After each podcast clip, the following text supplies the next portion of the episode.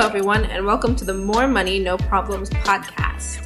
I am Liz Monson, and with me is Lisa Monson. Hello. Today, we're going to talk about credit scores. But before we get started, I want to remind our listeners that we are not professional financial advisors, and this podcast is strictly our opinion. Anytime you're going to make a major financial decision, you should talk to a financial professional first.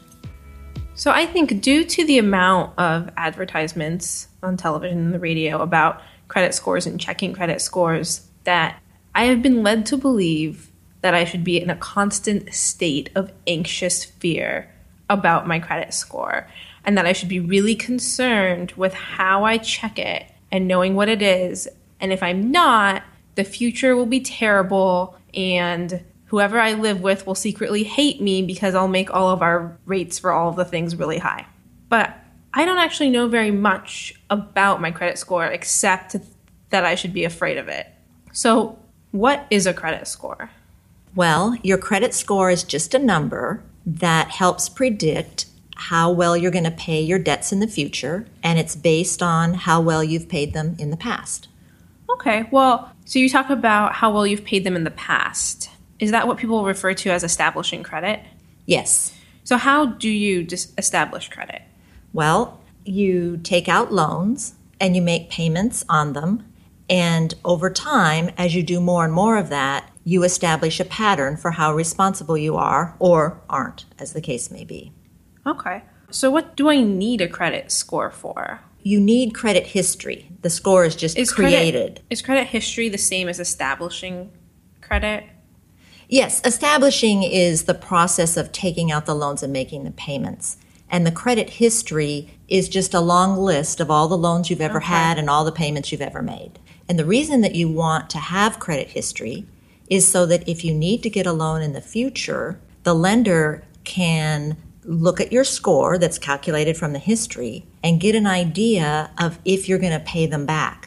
Also, these days, lenders tend to use that score to help decide what interest rate they're going to charge you. The better your score, the lower your interest rate. Mm-hmm. I also had recently, when we got our apartment, they checked our credit scores right there, not just to determine if maybe we were responsible people, but what our security deposit would be. So how do I know what my credit score is? Well, there's a lot of websites you can look at. I would suggest you look at creditkarma.com. They have a good user interface, and I think they give really good advice. So I just go to the website, and it will be like, this is your number. Right. It will also tell you what factors contributed to the number that you have, and it has an interactive section where it will say if you got another credit card or if you had past due accounts and paid them off, how will that affect your score going forward? Oh, that's really exciting. Yeah. They do a nice job of that. Does it affect my credit score when I check it? If I were to check my credit score every day, is that bad?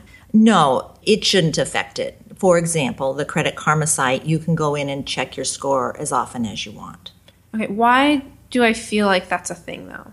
Well, you might be thinking of a different situation, which is that every time you request a loan or a credit card, the lender will request your credit report, which will usually come to them with a score. That's called an inquiry. And every inquiry gets recorded in your credit history. And if you have too many of them, that affects your score. So only apply for credit when you really need it and you feel there's a good chance you're going to get it. Is it when you make too many inquiries at one time or over your entire credit history? More over your entire credit history. For example, if you were going to get a car loan, you might have a bunch of inquiries all within a few days because maybe you looked at several different lenders. That's fine. It's more if you did it this month and then 2 months from now you did it again and 3 months you did it again. When does my credit history begin? It begins with the first time you take out a loan. Okay, so maybe your first credit card. Right. And then it just continues on from there.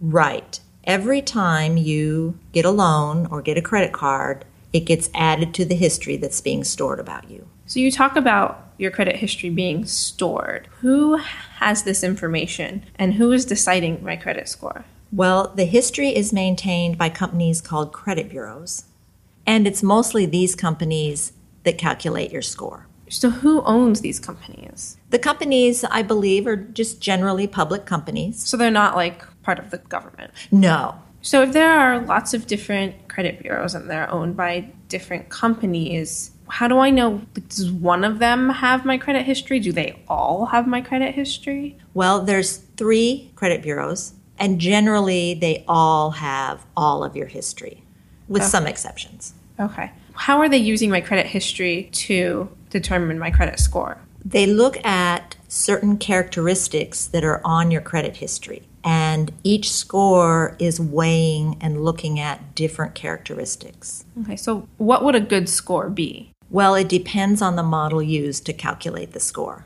Tell me more about models. Each credit bureau has actually several models. Each model is designed for a slightly different purpose. Can you give me an example of what a purpose would be? Sure. I'll give you 2. One purpose might be to tell a lender the likelihood that you're going to get more than 2 payments behind on your loan. Another purpose could be to predict for the lender the likelihood that you're going to file for bankruptcy. That seems pretty dire.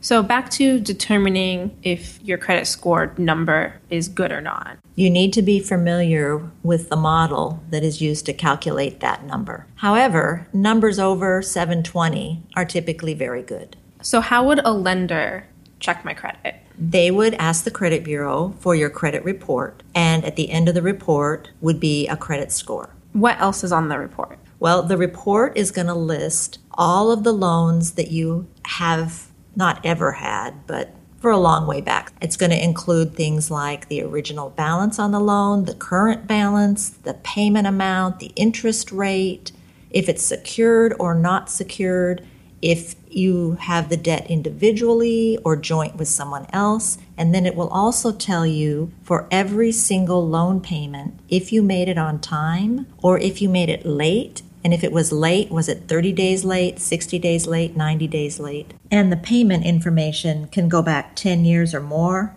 except for late payments, which will be removed after 7 years. Do lenders have to pay the credit bureaus to get this information? Yes, that's how the credit bureaus make their money. They receive a fee every time the lender asks for a credit report on you. Okay. Does that mean that if I want to see a copy of my credit report that I'm also going to have to pay for it? Actually, you can get a free report once a year from a website called annualcreditreport.com. And be sure you use that one and not one of the other ones where you have to pay. Why not? Oh, because you get a free one. Right, because you get a free one. But also because it's the website specifically for the credit bureaus to use to comply with a law that requires them to provide a free report annually. Other sites that advertise free reports are often using the free report as a lead to market other services to you. One per year? It's one per year, and the reason to get it is to be sure that there isn't anything on there that's wrong, or maybe they got someone else's debt on your report, for example. That sounds horrifying. Yes, and you'd want to get it cleaned up. Also, I should add another important thing that's on that credit report is what's called derogatory information. And that includes, sounds bad. It is bad. It's one of the biggest factors affecting your score. It's things like if you've had a bankruptcy, if you have a court judgment against you, if you haven't paid your child support, or if any of your loans have gone to a collection agency. So what does it mean when a bill has been sent to a collection agency? Well, it basically means that the lender has tried for so long to get money and gotten nothing that they've sort of given up and sent it off to a third party to try and get money from you. And that third party is the collections agency? Right. And the collections agency will just continue to bother you indefinitely? Basically, yes. And so this will be reflected in your credit report? Correct. It'll be in the group of the derogatories, and it will show that that bill has gone to collections and remains unpaid. And the derogatories will stay on your report for 7 years, 10 years for bankruptcies.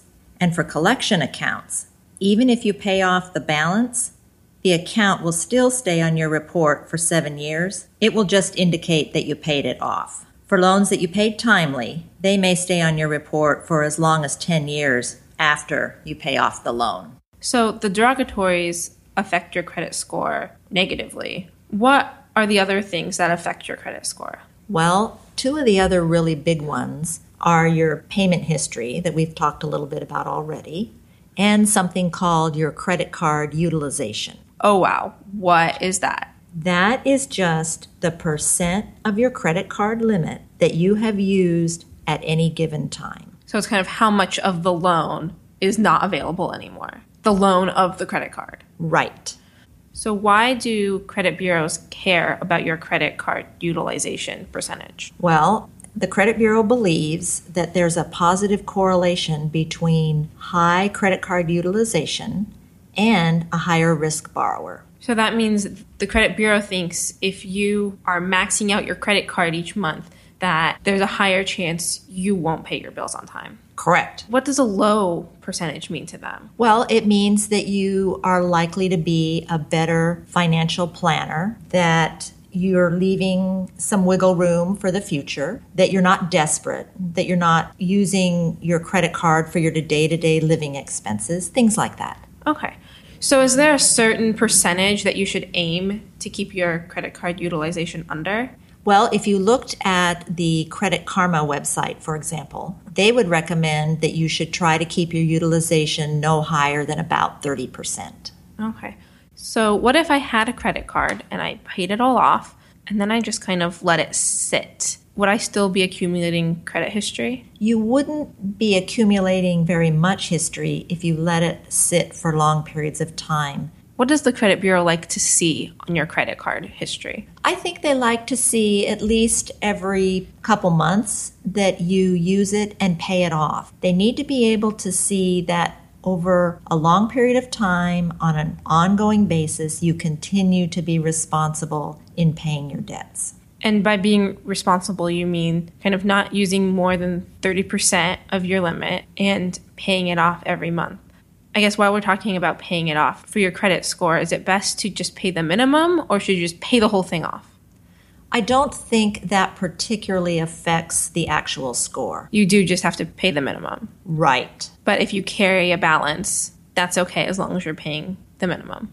Right, for purposes of the score calculation. Okay. And we'll talk a little bit more about that when we do credit cards. Right. So the three major things that are going to affect your credit score the most are your derogatories, your payment history, and your credit card utilization. I guess I'm curious what the next kind of level is of things that affect your credit score. I would say the next item is the length of your credit history. What is the length referring to there? Well, it's referring to both the total time period you've had loans, and it's also referring to how long you've had an individual credit card. Okay. So does the size of those loans matter? Do I get more credit for paying off a big loan than I do a small loan? No, I wouldn't say so. What about student loans? I've heard that it's impossible to have good credit while you have student loans. Is that true? How do student loans affect your credit? Because those are sometimes quite large. But will you explain it a little? Well, I don't know the intricacies of particular models, but just the fact that it's a student loan and not a house loan, that shouldn't have any effect on your score. What's important is if you're making the payments on time for the student loans. So what about the interest rates? Do you get more credit for paying off higher interest rates or lower interest rates? Well, you don't pay off interest rates, you pay off loans and the accumulated interest on the loan. And no, the interest rates on your loans don't affect your score one way or the other. So what happens when you make a mistake? Is there any way you can fix it, or is it just always going to be on your credit report? Well, what do you mean by mistake exactly? I guess I'm thinking about someone who maybe has a credit card and uses it a tiny bit and always pays it off until 1 month when they forget and they don't pay the minimum and they carry that balance for a month or 2 months, probably just 1 month, and then they say, oh no, I forgot to pay off my credit card, and then they do. Is that going to show up on a credit report? And is there a way to make up for mistakes on your credit report?